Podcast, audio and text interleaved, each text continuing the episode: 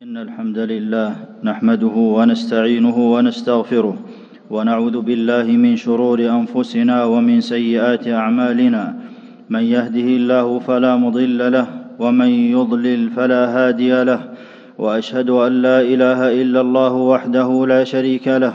وأشهد أن محمدا عبده ورسوله صلى الله عليه وعلى آله وأصحابه وسلم تسليما كثيرا.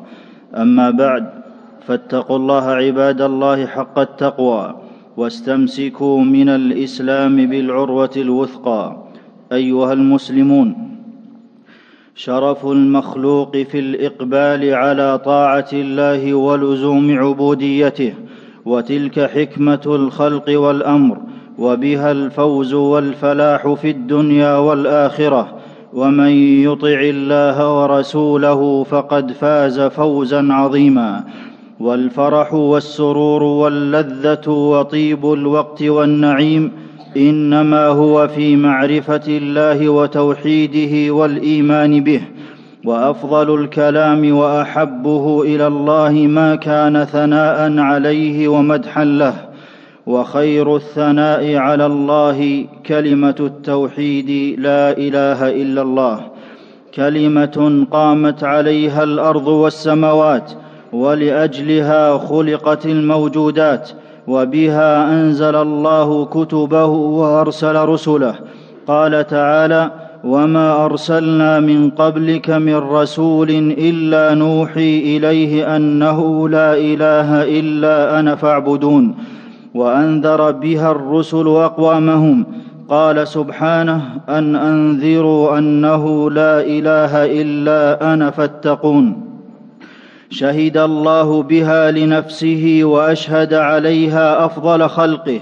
قال تعالى شهد الله أنه لا إله إلا هو والملائكة وأولو العلم قائما بالقسط لا إله إلا هو العزيز الحكيم. قال ابن القيم رحمه الله هذه أجل شهادة وأعظمها وأعدلها وأصدقها من أجل شاهد بأجل مشهود به. جميع الشرائع مبناها على هذه الكلمة والدين كله من حقوقها والثواب كله عليها والعقاب كله على تركها أو التقصير فيها. كلمة عالية المنازل كثيرة الفضائل فهي رأس الإسلام مطلقا وأول أركانه ومبانيه العظام وعليها تقوم جميع الأركان وهي ركن الإيمان بالله وجانبه الأعظم. فلا يصح الإيمان بدونها ولا يستقيم إلا عليها. عليها أسست الملة ونصبت القبلة وهي محض حق الله على جميع العباد. كلمة الإسلام ومفتاح دار السلام وبها انقسم الناس إلى شقي وسعيد ومقبول وطريد فارقة بين الكفر والإسلام. ما نطق الناطقون بأحسن منها قولا ولا عمل العاملون بأفضل من مدلولها فعلا. قال عليه الصلاة والسلام أحب الكلام إلى الله أربع. سبحان الله والحمد لله ولا إله إلا الله والله أكبر. رواه مسلم.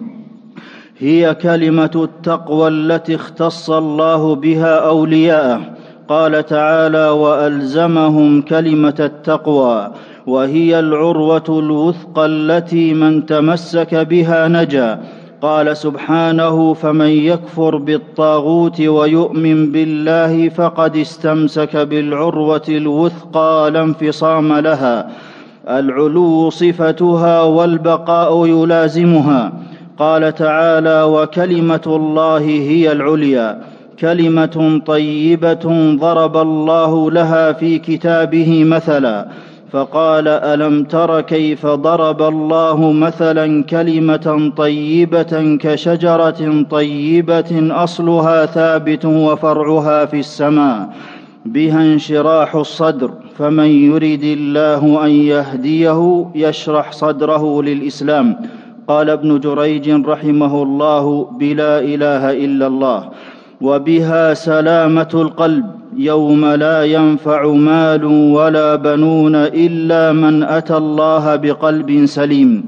قال ابن عباس رضي الله عنهما القلب السليم أن يشهد أن لا إله إلا الله. وهي دعوة الحق الذي لا باطل فيه والقول السديد الذي لا اعوجاج فيه وشهادة صدق لا كذب فيها. وهي المثل الأعلى الذي اختص الله به دون خلقه وهي الكلمة الباقية في عقب إبراهيم عليه السلام. قال سبحانه وجعلها كلمة باقية في عقبه لعلهم يرجعون. قال ابن كثير رحمه الله هي لا إله إلا الله جعلها دائمة في ذريته يقتدي به فيها من هداه الله تعالى من ذريه من ذرية إبراهيم.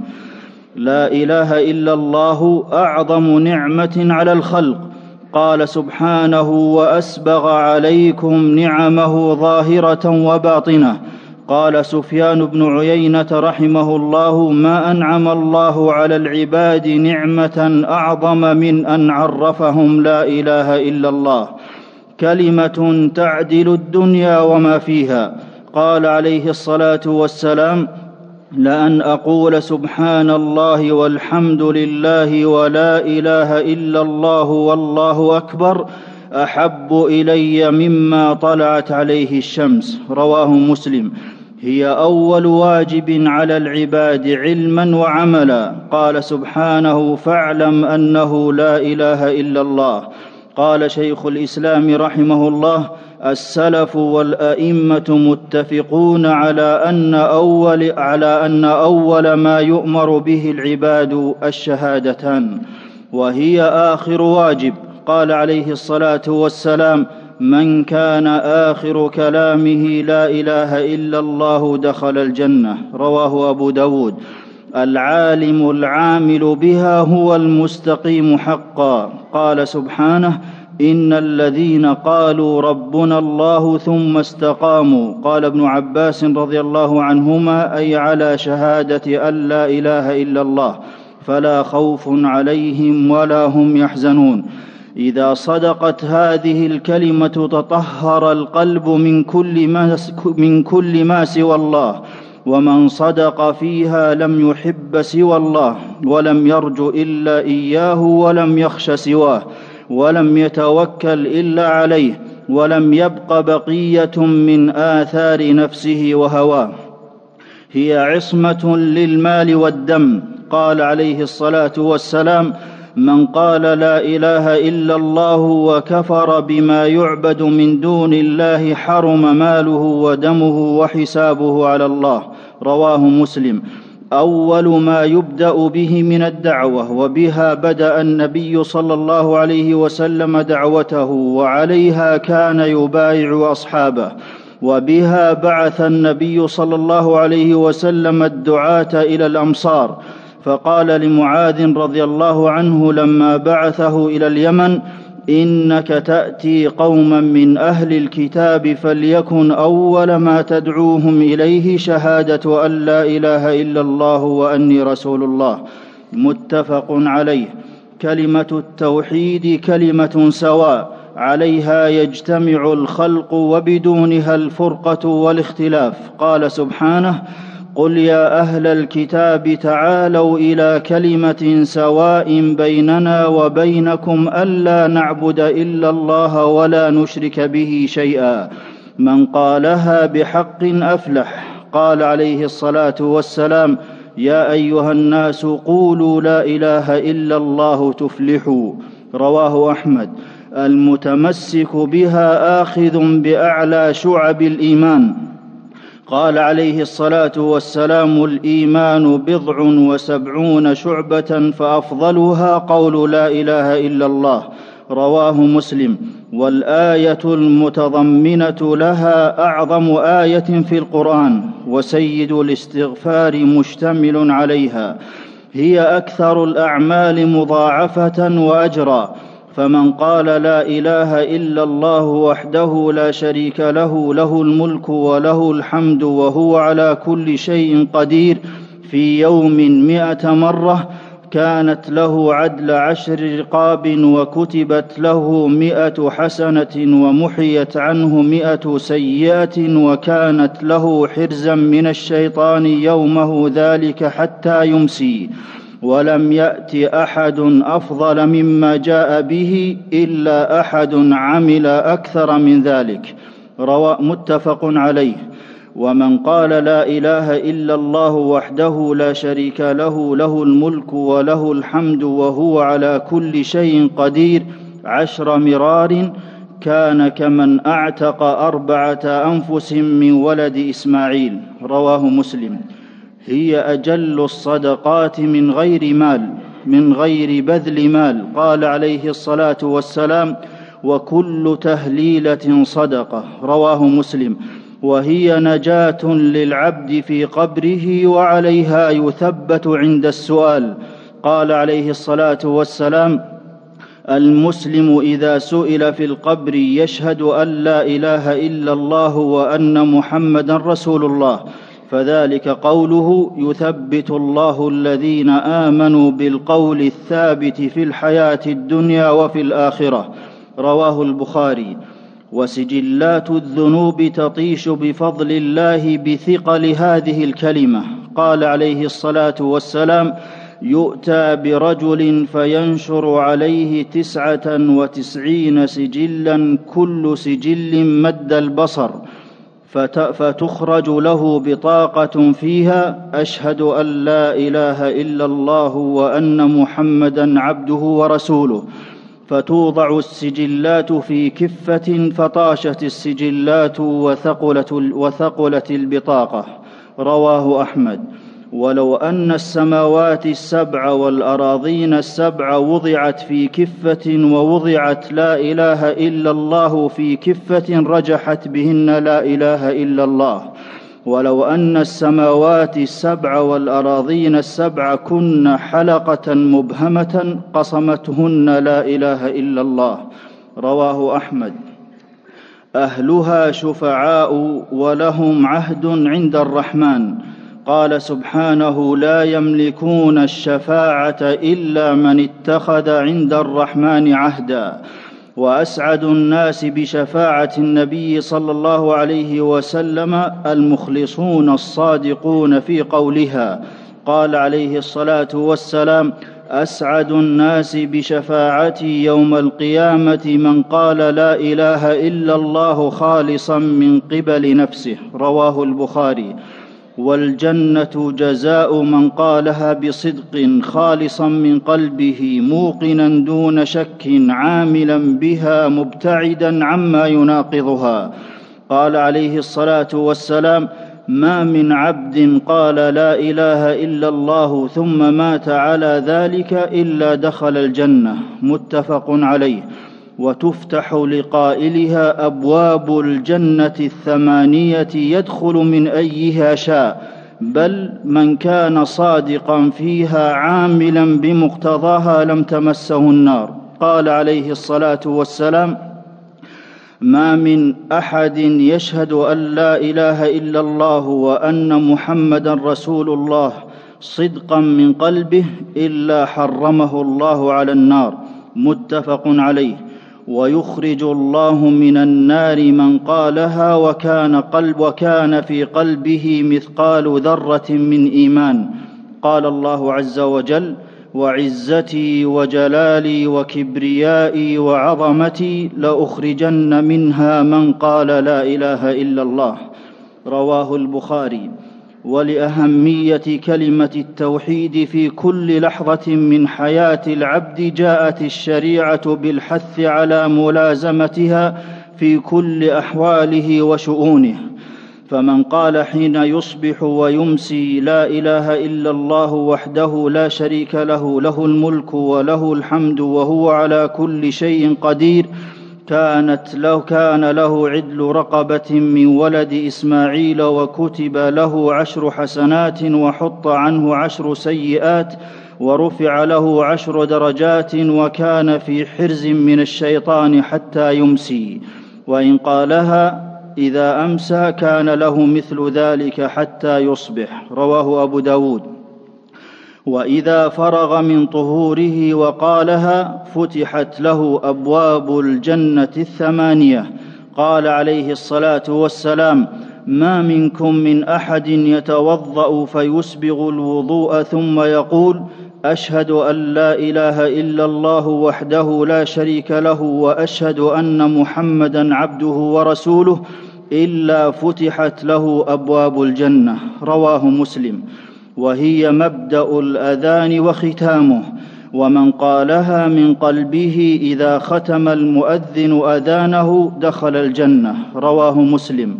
ومن قال حين يسمع المؤذن أشهد أن لا إله إلا الله وحده لا شريك له وأن محمدا عبده ورسوله.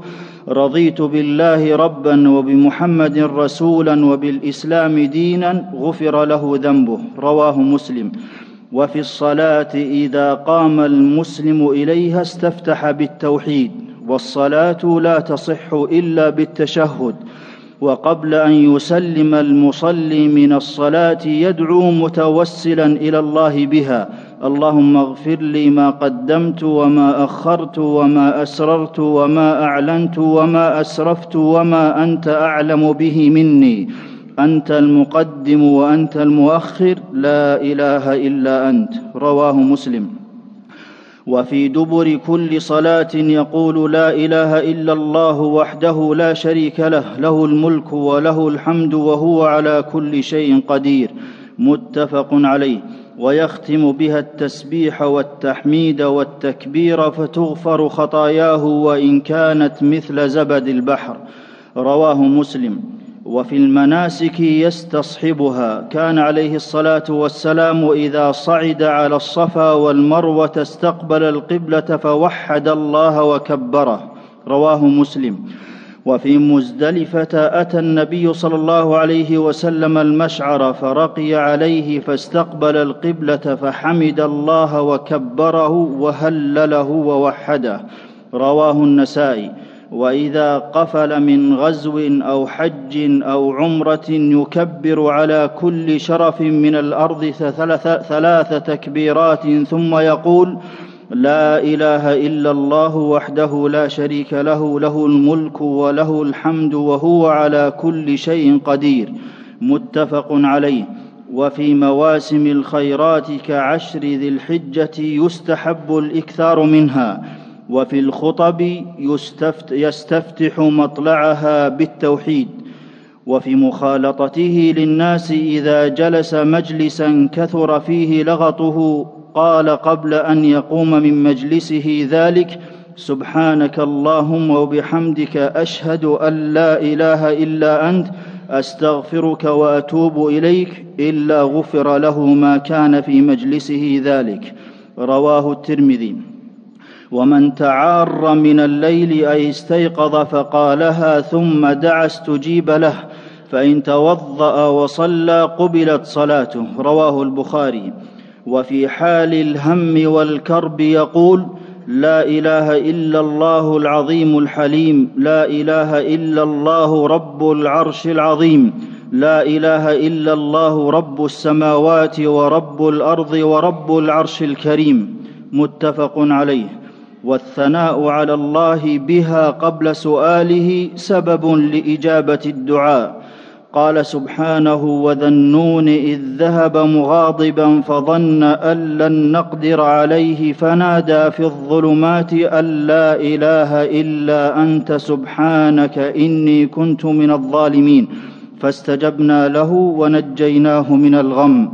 قال عليه الصلاة والسلام لم يدع بها مسلم في شيء قط إلا استجيب له. رواه الترمذي. وهي كفارة الحلف بغير الله. قال عليه الصلاة والسلام من حلف فقال في حلفه باللات والعزى فليقل لا إله إلا الله متفق عليه. ومن حضرته الوفاة استحب تلقينه إياها.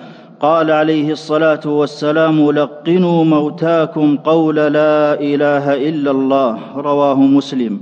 وإليها يدعى من كان على غير الملة ولو في آخر لحظة من ولو في آخر لحظة من حياته. حضرت أبا طالب الوفاة فقال النبي صلى الله عليه وسلم يا عم قل لا إله إلا الله كلمة أشهد لك بها عند الله. رواه مسلم. وبعد أيها المسلمون فالعز في التوحيد. قال عمر رضي الله عنه نحن قوم أعزنا الله بالإسلام والشهادة عنوانه ودليله ولا خير في قول يناقضه العمل. ومن لم ينطق بها فاتته لذة الدنيا والآخرة وقوة وضعف المسلمين على حسب تحقيقهم لهذه الكلمة قولا وعملا فهي ميزانهم عند الله وعند الناس فإن قويت عندهم رضي الله عنهم وعزوا وارتقوا وإن ضعفت بعدوا عن الله وضعفوا ووهنوا. أعوذ بالله من الشيطان الرجيم. فاعلم أنه لا إله إلا الله واستغفر لذنبك وللمؤمنين والمؤمنات. والله يعلم متقلبكم ومثواكم. بارك الله لي ولكم في القرآن العظيم. ونفعني الله وإياكم بما فيه من الآيات والذكر الحكيم. أقول قولي هذا وأستغفر الله لي ولكم ولجميع المسلمين من كل ذنب فاستغفروه إنه هو الغفور الرحيم.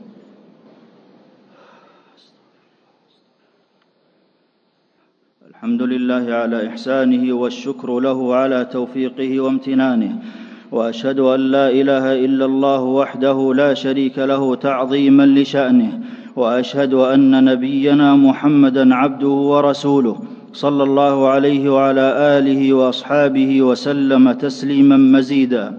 أيها المسلمون العلم بمعنى كلمة التوحيد والعمل بها والبعد عما يضاد عما يضادها أو يناقضها شرط لحصول مقتضاها الوارد في النصوص فمعناها نفي الإلهية بحق عما سوى الله وإثباتها لله وحده وهذا الذي أنكره كفار قريش. قال سبحانه إنهم كانوا إذا قيل لهم لا إله إلا الله يستكبرون. ولم ينفعهم إقرارهم بتوحيد الربوبية فحسب. وكل من كان بمعناها أعرف وبمقتضاها أقوم كان ميزانه أثقل وتفاوت الناس فيها على قدر تحقيق شروطها. وروح هذه الكلمة وسرها إفراد الرب جل وعلا بالعبادة. فمن أشرك مخلوقا في حق الله وعبادته كان ذلك ناقضا لقول لا إله إلا الله والسعيد من حافظ على توحيده ومات عليه ولم يتدنس بناقض من نواقضه أو قادح عليه أو بما ينقصه وهي أمنية عباد الله الصادقين. توفني مسلما وألحقني بالصالحين. ثم اعلموا أن الله أمركم بالصلاة والسلام على نبيه فقال في محكم التنزيل إن الله وملائكته يصلون على النبي. يا أيها الذين آمنوا صلوا عليه وسلموا تسليما. اللهم صل وسلم وبارك على نبينا محمد وارض اللهم عن خلفائه الراشدين الذين قضوا بالحق وبه كانوا يعدلون. أبي بكر وعمر وعثمان وعلي وعن سائر الصحابة أجمعين وعنا معهم بجودك وكرمك يا أكرم الأكرمين. اللهم أعز الإسلام والمسلمين وأذل الشرك والمشركين ودمر أعداء الدين واجعل اللهم هذا البلد آمنا مطمئنا رخاء وسائر بلاد المسلمين. اللهم أمن حدودنا واحفظ بلادنا وثبت أقدام جنودنا وانصرهم على العدو يا رب العالمين. واكتب لهم الأجر والمثوبة يا عزيز يا غفار يا ذا الجلال والإكرام. اللهم وفق إمامنا لهداك واجعل عمله في رضاك ووفق جميع ولاة أمور المسلمين للعمل بكتابك وتحكيم شرعك يا ذا الجلال والإكرام. اللهم أنت الله لا إله إلا أنت أنت الغني ونحن الفقراء. أنزل علينا الغيث ولا تجعلنا من القانطين. اللهم أغثنا اللهم أغثنا اللهم أغثنا. ربنا ظلمنا أنفسنا وإن لم تغفر لنا وترحمنا لنكونن من الخاسرين. اللهم أحينا مسلمين وتوفنا مسلمين وألحقنا بالصالحين غير خزايا ولا مفتونين. ربنا آتنا في الدنيا حسنة وفي الآخرة حسنة وقنا عذاب النار. عباد الله إن الله يأمر بالعدل والإحسان وإيتاء ذي القربى وينهى عن الفحشاء والمنكر والبغي يعظكم لعلكم تذكرون. فاذكروا الله العظيم الجليل يذكركم واشكروه على آلائه ونعمه يزدكم ولذكر الله أكبر والله يعلم ما تصنعون.